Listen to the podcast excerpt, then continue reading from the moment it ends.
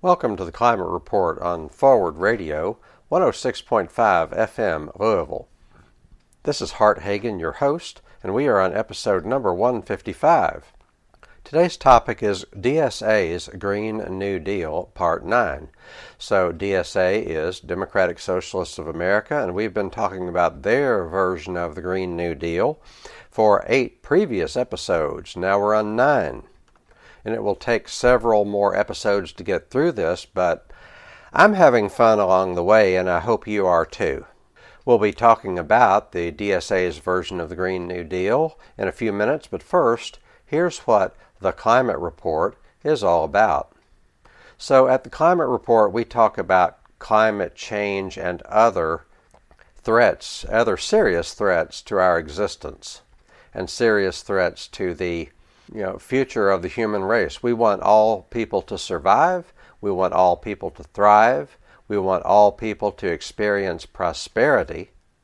But we have a ruling elite and an economic system and a political system that are, in my humble opinion, at war with human prosperity and even at war with human survival. Now, these other uh, threats there's a term that I can't quite think of right now, but it's something to the effect of when there are several phenomena that kind of feed into each other. So, for example, if climate and drought and war and mass migration are all threats to the stability of our society, then any one of those can feed upon the others, and it does. So, climate itself can set in motion a series of events which trigger other events, which in turn trigger other events. And it would be one thing if we were mobilized to address these challenges.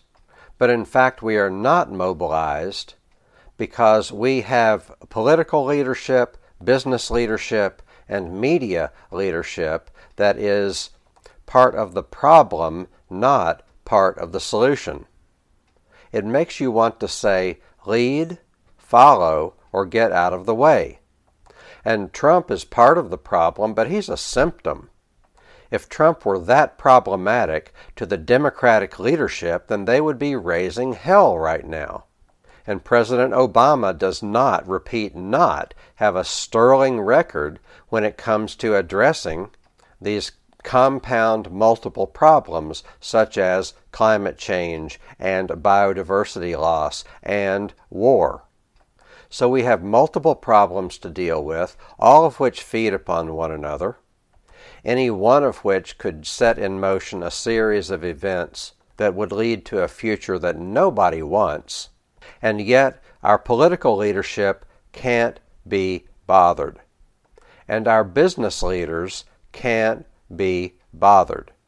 And our mainstream corporate media can't be bothered. So that's the situation that you and I, as citizens, citizens of our country, citizens of our community, citizens of the world, hopefully, and that, so that's something that we citizens face. It cannot be emphasized too often or too strongly that we have multiple grave issues to deal with, and that our political leadership is anything but up to the challenge. Therefore, we have to do something about it. We cannot rest assured in the naive notion that somebody is going to take care of us because they're not. The leadership in Washington, D.C. is part of the problem and not part of the solution. Therefore, we need to become activists. Now, the word activist brings to mind, I don't know what you think of the word activist, but to, to me, you know how words have a dictionary meaning and then they have a connotation. So the word citizen might have a positive connotation, but the word activist does not have a categorically positive connotation. We might think a, an activist as an oddball we might think of an activist as somebody who has a particular issue that they focus on and they spend their lives working on that issue, maybe to no avail. most of us have better things to do. But we need to start thinking of activism as very necessary and very positive. We, can, we are in a position to create a whole new world. We can create a whole new world. And I would argue that we must create a whole new world. We have two motivations. One is the carrot, and one is the stick. We should want to create a whole new world because it will be a better world for everybody. That's the carrot. And we should want to create a whole new world because the alternative is to have a world that nobody wants, a world in which we cannot even survive, let alone thrive. We already live in a world that is killing many people. I don't know what the numbers are, but there is a certain number of people who die every year because of climate change. And there are a certain number of people who die every year because of the negative effects of what these mega corporations are doing to our world. There are a certain number of people who die every year from starvation because of the way agribusiness operates. We need to change our agricultural system so that it's no longer dominated by agribusiness interests whose methods cause drought and starvation and poverty. And some of them are taking dead aim at the biodiversity of our planet. It may be that the agribusiness industry is even more destructive than the fossil fuel industry, or at least it's in the same league. But the agribusiness and the fossil fuel industry have in common that they are not being reined in by our political leadership. And most citizens are at present helpless to change these very destructive industries, but it need not be that way. It need not stay that way. We can change these destructive corporate industries and thereby transform our political and economic system, and that's what we need to do by practicing the pillars of activism educate, organize, agitate. We educate ourselves and one another, we get organized, and we let our voice be heard. But we don't let our voice be heard as isolated individuals. We let our voice be heard as an organized movement. And that's what the climate report is all about. This program is part of WFMP's Public Affairs Educational Programming. The views expressed are those of the speaker and not the station.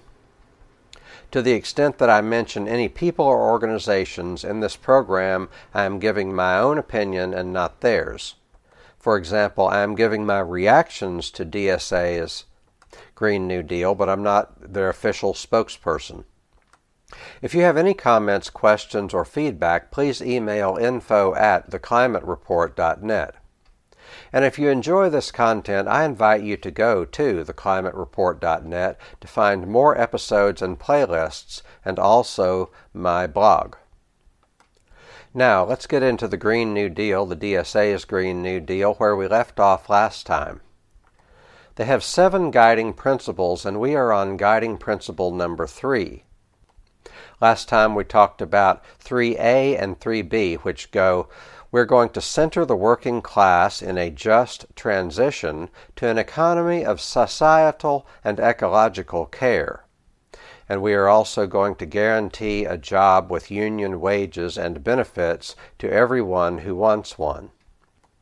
By creating millions of public sector jobs and funding massive direct investments to build decarbonized infrastructure in critical sectors like renewable energy, regenerative agriculture, soil and ecosystem restoration, environmental impact mitigation, and climate adaptation.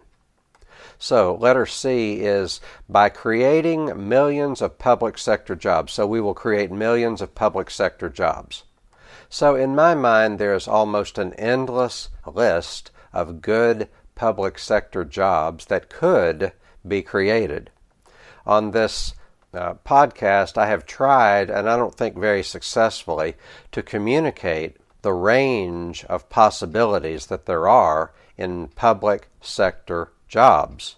But what, what we have to get away from is the flawed notion that the free market is the only one that can create jobs or the free market that is the only one that should create jobs. We have this false notion. We've been told through free market propaganda, we've been told that private enterprise is more efficient than government. And while there are some socially responsible businesses, and I think we can have a conversation as to the role of private business in the new world that we want to create. We could have that conversation because some people would think that you know capitalism is fine on a small scale. Some people would think that. And I think the main problem with capitalism right now is not small businesses, but these large corporations. And then there's another person who would say, no, small businesses are still capitalist enterprises, and thereby there is a natural tendency toward exploitation exploitation of labor, exploitation of the environment. So, therefore, all businesses or organizations should be worker owned enterprises, also known as cooperatives.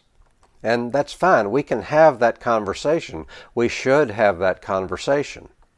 But what I'm 100% sure of is that our minds have been polluted by this silly and stupid notion that government just needs to get out of the way and let business do what it does, and that drives economic growth, and everybody's happy, and the benefits of economic growth trickle down to everybody except those that are dumb and lazy. What I'm referring to is what I call the free market fairy tale. Anybody who is objective and has a knowledge of the facts can tell, for one thing, that private ambition does not always lead to public good. And that's what the free market propagandists want us to believe that private ambition always leads to public good. Nobody really believes that, but we are duped into believing it long enough to let business get away with murder. And I mean murder quite literally there should be a corporate death penalty. Corporate CEOs in the pharmaceutical industry who have a negative impact on public health never go to jail for their crimes.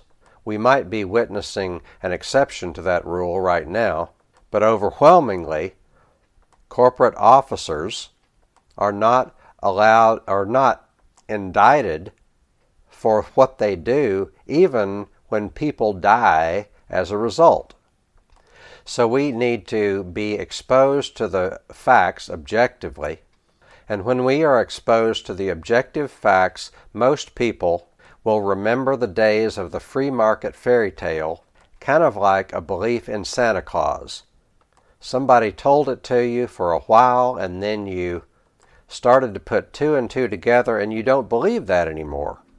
So when you when somebody asks you, well, what about the free market? And you are to respond, what about the free market? You know, so the hardest thing to respond to is a, is a question that, that begins with, what about? When somebody does that, they are trying to shift the burden of proof to you. It's called a whataboutism. It's also called concern trolling, where somebody is pretending to be concerned and thereby shifting the burden of proof to you.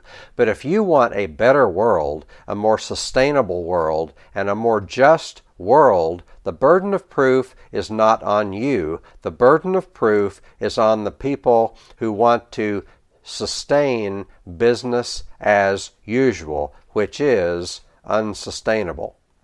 So, we were talking about public sector jobs. One of these days, I'm going to do a series, and I've done this in the past. I think I did a, a series called Green New Jobs. So, email me at info at theclimatereport.net if you want two or three episodes relating to green new jobs. But the upshot is that there are a bunch of new jobs that we can create. In fact, we will be creating whole new industries. Economic prosperity cannot be entrusted to the free market. The free market would have never developed computer technology, for one thing. The most dynamic sectors of our economy are those sectors that utilize technology that was funded by the government. So let's stop thinking that public sector jobs are, a, are second rate jobs. The entire military is made up of, yes, there are private contractors, but every soldier is a public sector employee. Teachers are public sector employees. The idea that government jobs are a burden on society is a big, fat myth. Continuing to read. We will be funding massive direct investments to build decarbonized infrastructure. So there is high carbon infrastructure, there's fossil fuel infrastructure, and then there is decarbonized infrastructure. Interstate highways are primarily a fossil fuel infrastructure. We need to take our interstate highways and we need to put we need to dedicate lanes and medians to high speed electric trains. Another example of fossil fuel infrastructure is an energy grid that primarily gets its electrical energy from coal burning power plants. We need to say just say no to any more coal burning power plants. We need to say yes to solar panels and wind power. We also, in my opinion, need to stop now in the manufacture of new automobiles. As I'm talking about combustion, uh, internal combustion automobiles. We need to just stop now the same somebody might say well what about the workers there's a whataboutism for you what about the workers in those uh, auto plants okay? What about those workers in those auto plants? For one thing we're not going to rely on the free market to give them jobs. The free market needs competition from the public sector. The public sector needs to come along and create a lot of jobs and industries that we need so that people will voluntarily migrate from fossil fuel intensive industries into decarbonized industries. We know how to do this. The question is whether we will do this. And the question is how much will we be slowed down by the propaganda of business leaders and politicians who are on the take? And how much will we be slowed down by a corporate media that is completely and entirely dedicated to the most rapacious and antisocial corporations? such as defense contractors and fossil fuel companies and agribusiness and the big pharmaceutical companies. You can go on and on, but the media is complete, the mainstream corporate media is completely beholden to these companies and industries whose activities rise to the level of criminality. So, continuing to read, it says we're going to build a decarbonized infrastructure in critical sectors like renewable energy, regenerative agriculture, soil and ecosystem restoration, environmental impact mitigation, and climate adaptation. So, number one, renewable energy. That means so when I think of renewable energy, the main categories are solar and wind. So the defenders of business as usual on the issue of solar and wind, and I'm talking about newspapers and you know corporate media, Fox News, New York Times, Wall Street Journal, they're they're posing as the voice of reason. The other day, one of them said that people who want to do solar and wind don't know how energy is generated. Or I was reading the Wall Street Journal one time and it said something to the effect of, yeah, the Green New Deal is fine and it's well intentioned, but let's not get carried away. Such people know they can't prevent change, but they are trying to stand in the way of change and they're trying to slow down the change because they are working for people who are making quite a lot of money, thank you, on business as usual.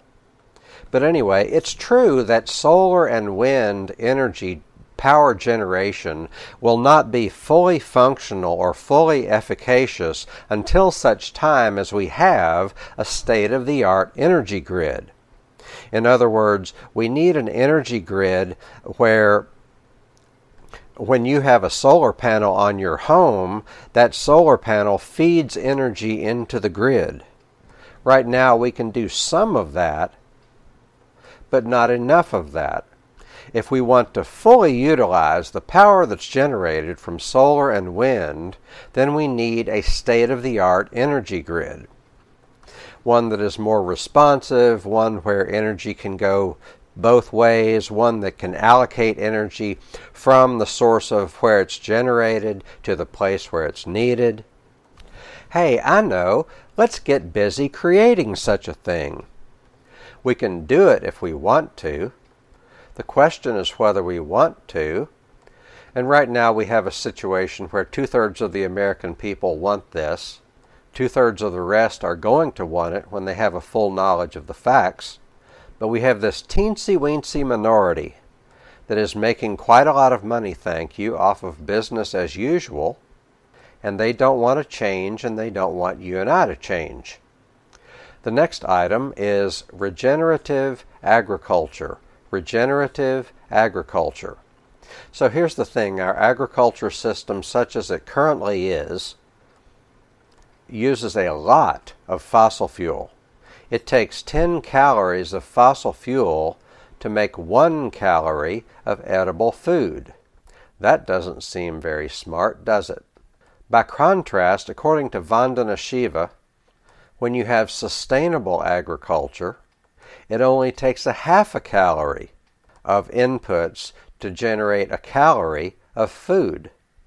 That seems smart, doesn't it?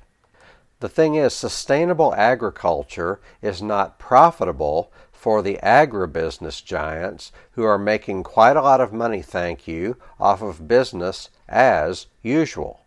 But agribusiness is not only not sustainable, it is at war with life as we know it.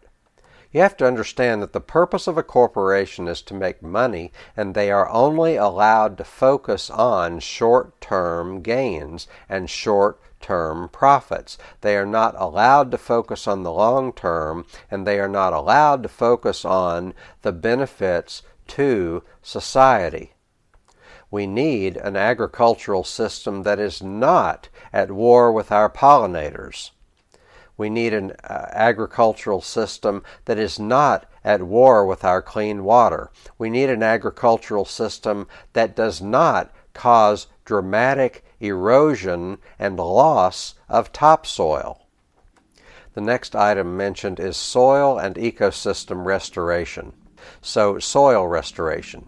We need to spend a lot of time and money working on soil restoration. We need to create a lot of public sector jobs dedicated to soil restoration. And that's not simple, but I do know that planting trees is a big part of the solution. Planting the right cover crops can be a big part of the solution. Next item is ecosystem restoration, and a thing that is near and dear to my heart. So we can have ecosystem restoration by the way that we handle, handle and manage our forests. We can have ecosystem restoration by the way we manage our residential landscapes. We can have ecosystem restoration by the way we manage our commercial landscapes. We can have ecosystem restoration by the way we manage our public lands. There's lots of things that we can do the main ingredients of it are to remove invasive plants, plant native plants, plant trees, and avoid the use of chemical pesticides. Think of those four things that I just named, and note, please, that private industry has no incentive to do any of that. The free market, under the best of circumstances, would not have any incentive to restore our ecosystems. The free market does not have any incentive to remove invasive species or plant native species or plant trees or avoid the use of chemical pesticides. It's not what the free market does because it interferes with their profits. Anybody who restores ecosystems must do so out of a sense of public mindedness and there is a small amount of public funding available for that now, but there needs to be a large amount of public funding available for the restoration of ecosystems. Now, the next item is environmental impact mitigation.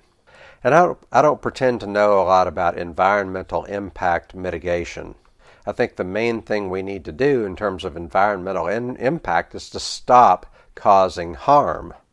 But I don't doubt that there's a lot that we can also do in terms of mitigating the impact of industries that pollute, etc.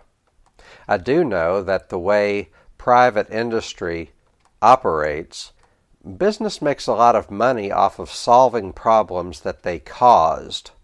For example, health insurance companies make money, or more vividly, pharmaceutical companies make money curing the diseases that have been caused by a society that does not want to practice prevention. But it's not the fault of society, it's the fault of the economic and political system that we have. But it's the same thing with environmental impact mitigation. Private industries make money solving the problems that private industry has caused. So I've got about a minute left. I want to leave you with something to think about. We have every reason to want to create a whole new world. Our motivation for creating a, a, whole new world is twofold. One is the carrot and one is the stick. We want to create a whole new world because a whole new world is available that is cleaner, that is more just. A world is available to us in terms of a cleaner, healthier, safer world, and a world where there truly is equal opportunity, or at least opportunity that is e- equal as we can make it. And if we don't work to create that whole new world, then what we will have is a world that nobody wants. What we have now is a commercial, free enterprise system that, in addition to creating a lot of pollution and economic injustice, has also worked hard to make us very cynical.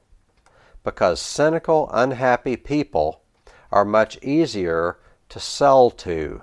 Cynical, unhappy people are more likely to buy products and services in order to fill the void created by cynicism and isolation. But it need not be that way. Thank you for joining me. Hope you come back soon. Have a great day.